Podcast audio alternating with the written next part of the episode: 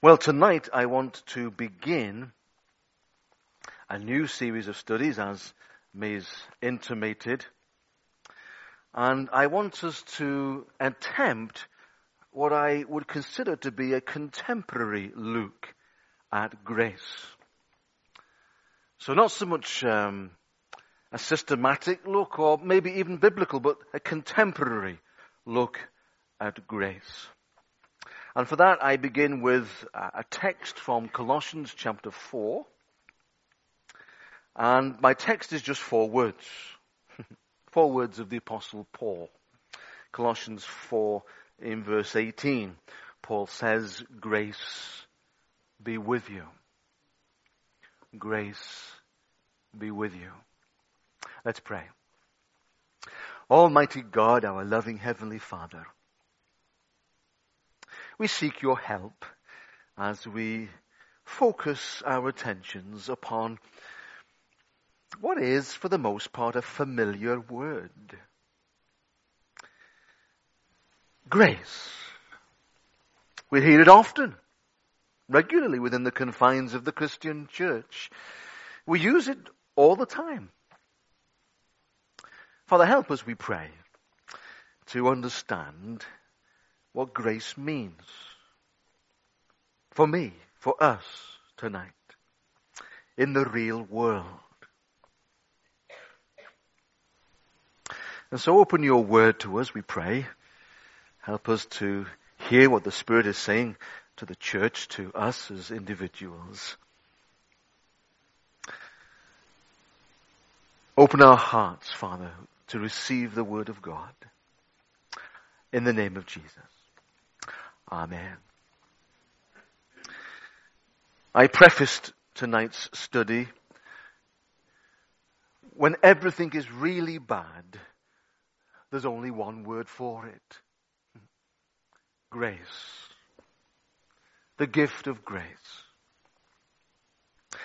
I walked away from Judith's hospital bed, opened the door, and stopped for a moment to glance back at her before I left her. She lifted her head a little, smiled a loving smile, and simply said, it's all right. And then I left her, never to see her alive again. Her words have haunted me down the years. And in many ways, for me, become a metaphor for life's deepest question. How can anyone really believe that it's all right when everything is so obviously, hopelessly wrong? How can anyone really believe it's all right? When everything is so obviously, hopelessly wrong. Judith Buchanan was an exceptional Christian. She was a graduate of Cambridge University, first class honours. Had her whole professional life in front of her as a biochemist. A career promised her. But she left all that behind as God called her into full-time Christian ministry. She served for over 30 years as a missionary in El Escorial in northern Spain. She had been such a great inspiration to me for many, many years that when I heard that she was dying of cancer, I flew to Spain to spend time with her while she had the strength to talk. And we talked, and we talked, and we talked. Some of it was business. I was, at the time, the executive director of OMS International, a missionary organization with which she was serving. But most of it was precious precious fellowship. But how could she believe it was all right. When everything seemed so obviously, helplessly wrong. It's all right. It's a kind of cliche. It's a commonplace. We hear it used often, don't we? A boy is bowled out for a duck in his first cricket match, and his coach says, It's all right. We spill some coffee on a clean tablecloth, and the hostess says, It's all right.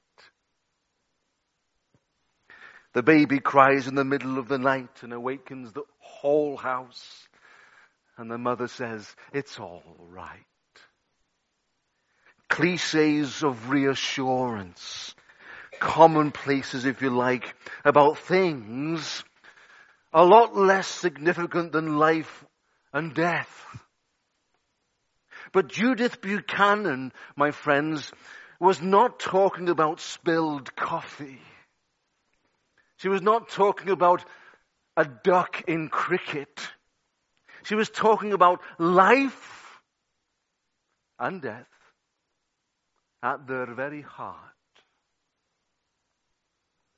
In that setting, the commonplace, the cliche, it's all right, either becomes something that's profoundly deceptive or something that's profoundly true. It seems to me there's no halfway. There's no middle ground.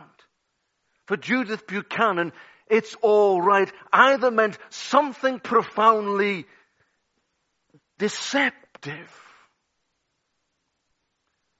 or something wonderfully, profoundly true. The word grace has often been no more than a commonplace pleasantry. Oh yeah. I hear it often, especially within the confines of the Christian church. When I hear it, I wonder.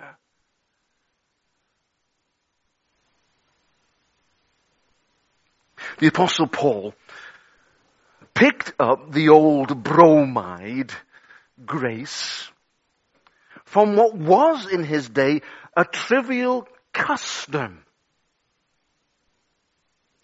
And he closed all his letters with a variation on the grace theme. Did he not? Grace be with you, for instance, or something similar. But he used what was contextually a commonplace, a pleasantry, a cliche. And he elevated it. Did he not?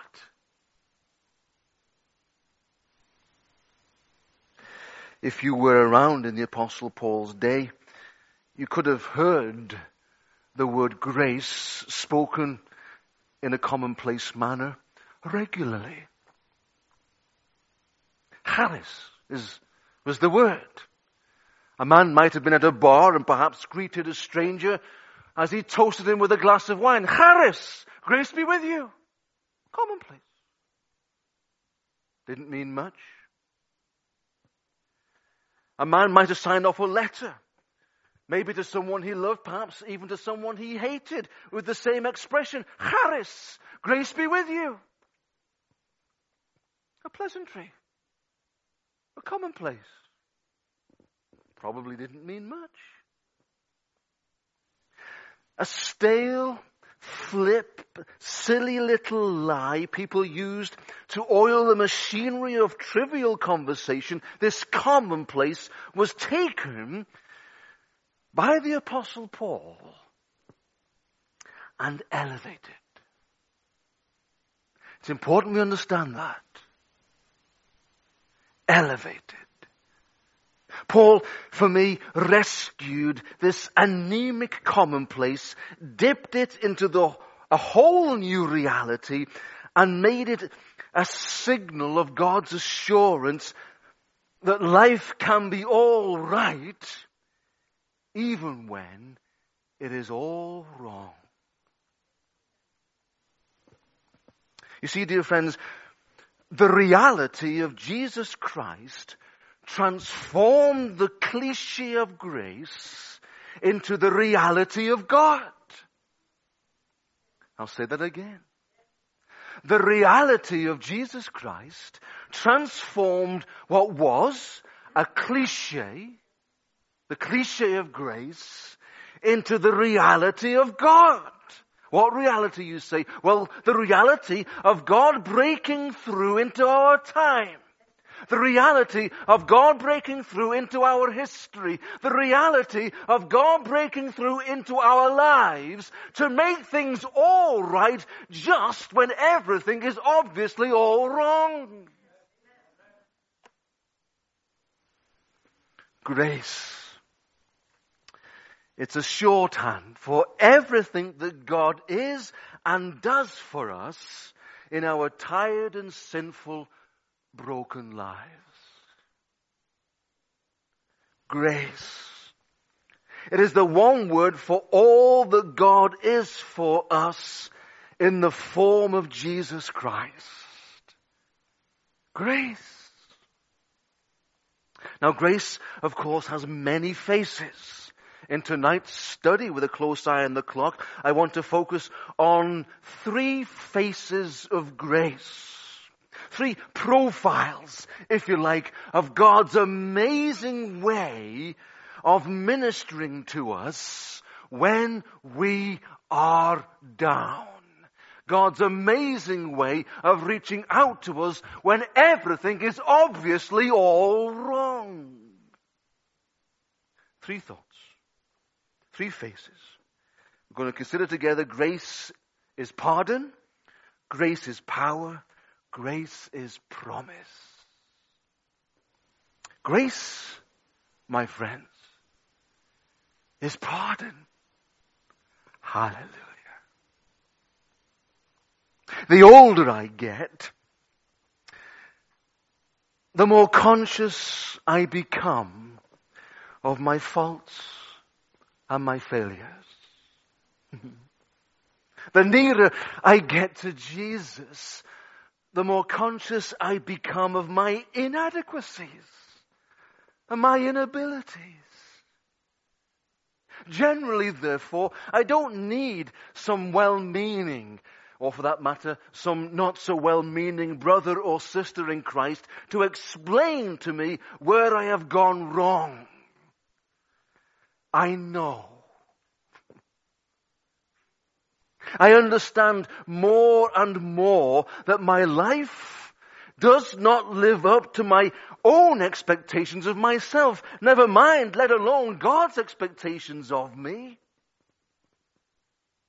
But friends, what can I do? What can I do when I fail to come close to meeting God's expectations, to meeting God's requirements? Do I take refuge in religion? Many do. Many do. Well, let me warn you, brethren, from experience. A religion without grace will wallop you with God's image of the perfect human life and condemn you for not matching your life to it. Religion clobbers you for your failures and sends you groveling in the sawdust of defeat. Religion tells you that you are forever wrong unless you measure up to God's ideal. And you try, and you try, and you try to measure up to God's ideal. And guess what? You fail.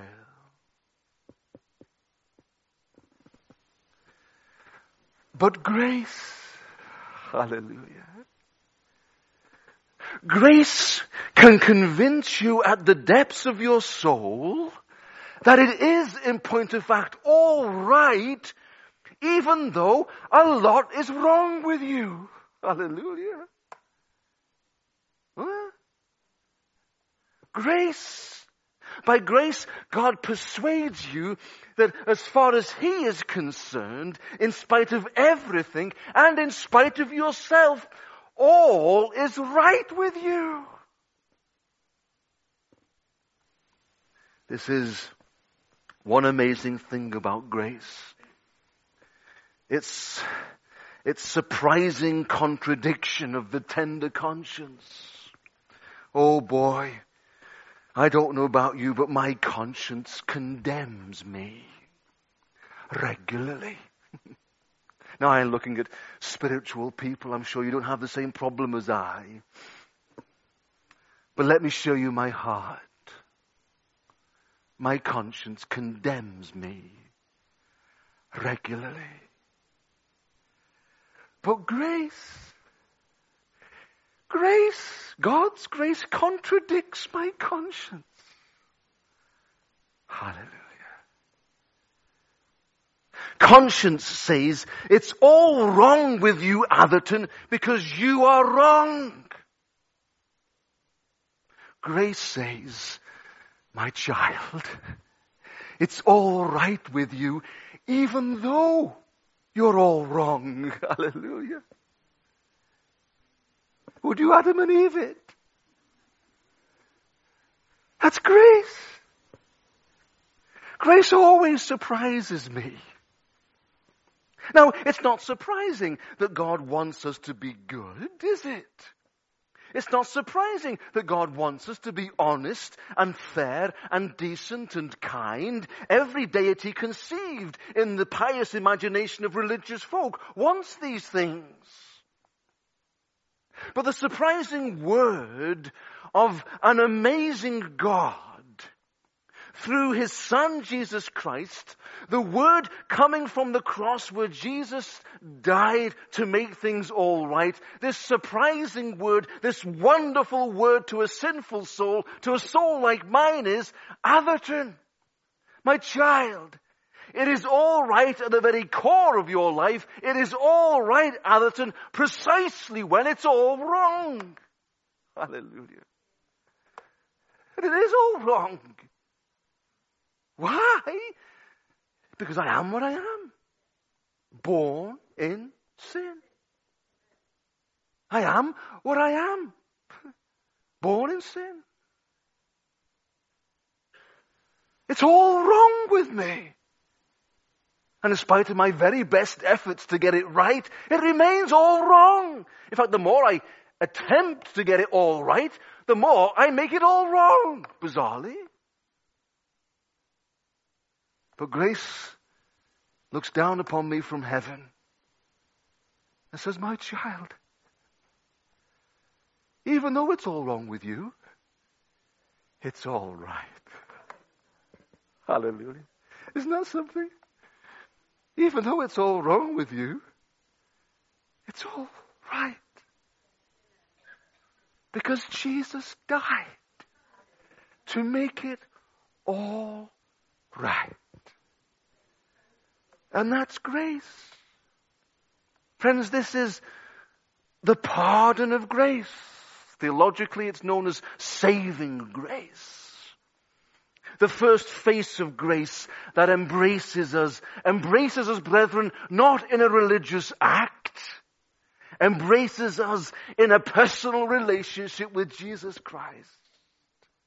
Hallelujah. Grace for Doug Atherton tonight is pardon. Hallelujah. It's pardon.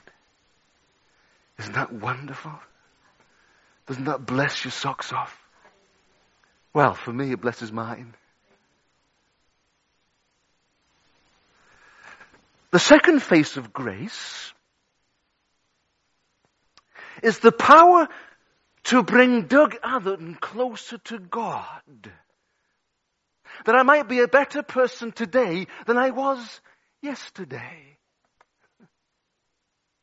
Grace is power unlike any energy we manipulate through our technology. Grace is a power totally unlike anything we create in a nuclear reactor, for instance. It is different from all physical force. And it is different also from moral force. You see, grace does not make us better people by bullying us into some kind of moral improvement. Religion attempts to do that, doesn't it?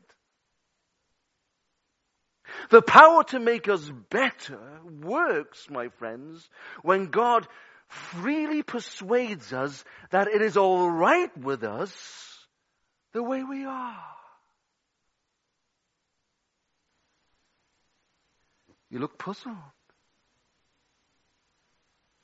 Power, the power of God's grace is released in us when God persuades us by His Holy Spirit that it's all right with us the way we are. Too many Christians are bound, bound by a desire to work favor in the sight of God. But they're Christian, yes. They're born again of God's Spirit, yes. Nevertheless, they are still trying to achieve for his kingdom's sake. They're still trying to be a better Christian than they were yesterday. They're still trying to, to find themselves closer to God. Do you know what I mean? Try. I'm going to get there somehow.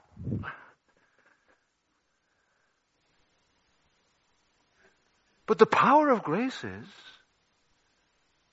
that the Holy Spirit convinces us it's all right with us. It's all right with us as we are. For we can come no other way anyhow. You see, grace, the power of grace is paradoxical. When we are freed by pardoning, by saving grace, we are most powerful. When we are convinced that we can never be condemned for what we are and that no judgment, no catastrophic guilt can hurt us, the power of grace begins to work in us. When grace persuades us that it's all right with us even when we are wrong, then the power of grace begins to work to make it right. How do I know that?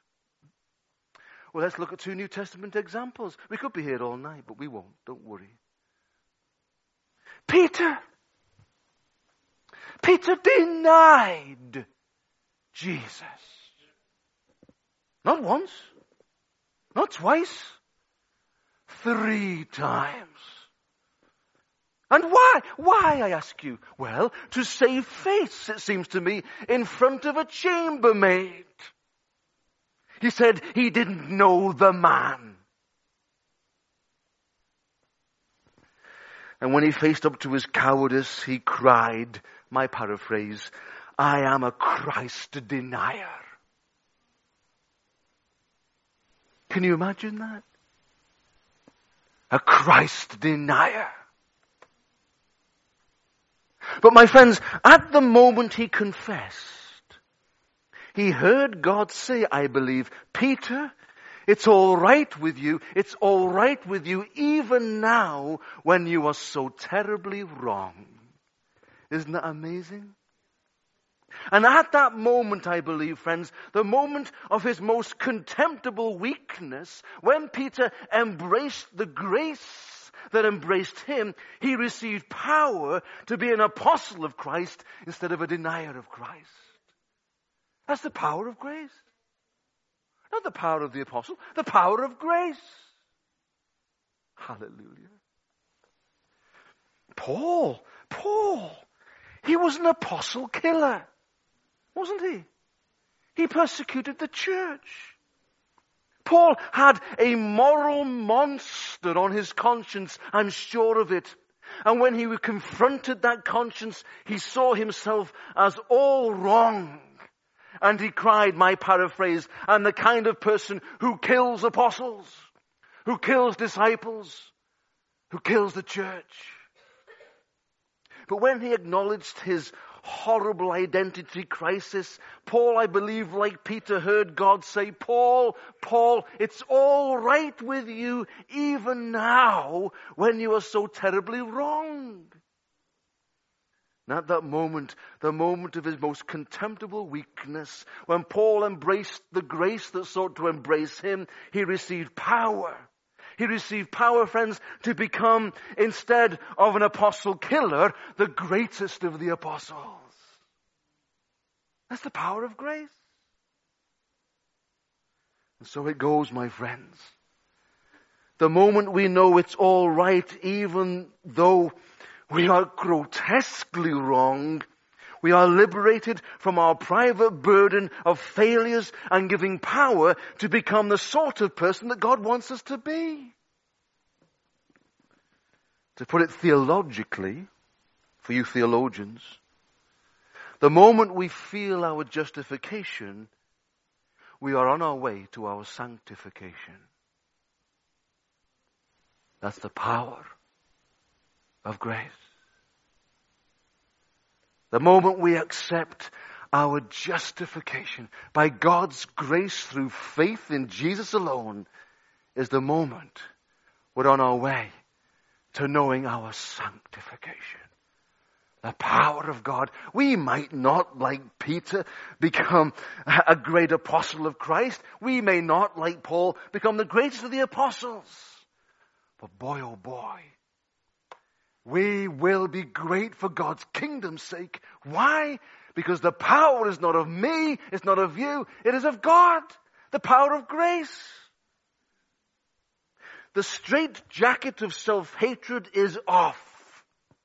The shackles of self-judgment are ripped away. The liberating power is set loose and we are on the way to becoming the person that God wants us to be.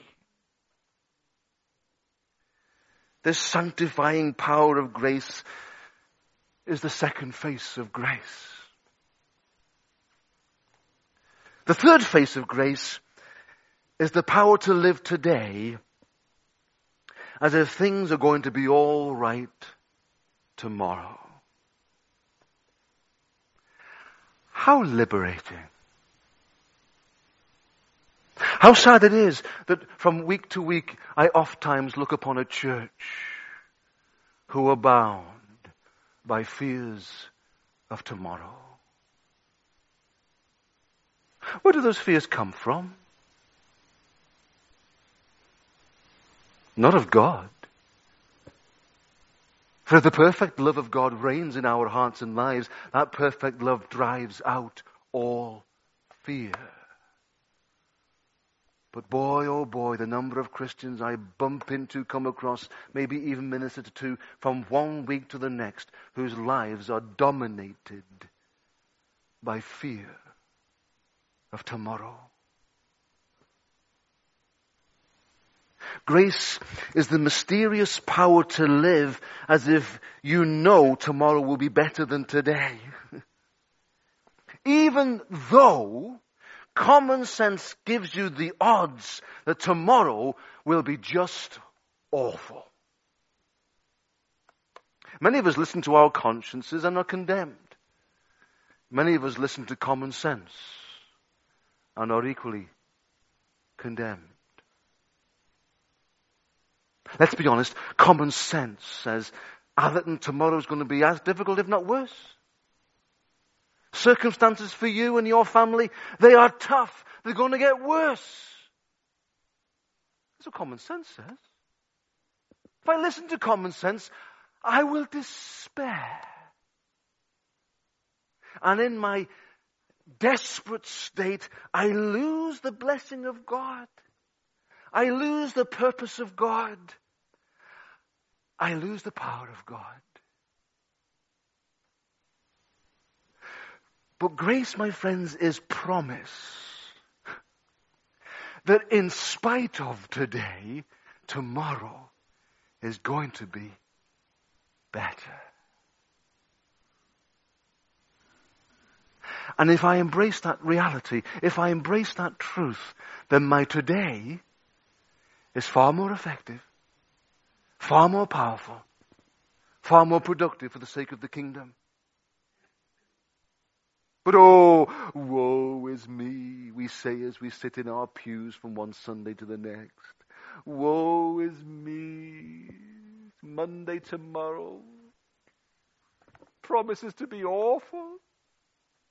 Woe is me. Oh, it's back at school for some of us teachers. Bless you. Oh, my goodness me. and the churches are full of Christians complaining woe. Who have we listened to? Who have we listened to? Grace tells us that God gives us the power to make tomorrow better than today. This summer, tens of thousands of UK students will graduate from universities and various colleges of further and higher education. However, it is understood that for every graduate who realizes their dream and secures the job and career they've always wanted, up to 150 graduates will be forced to settle for second or even third best. There's going to be a lot of disappointed graduates come September, October, isn't there? Oh, how these graduates need a promise that tomorrow will be better than today.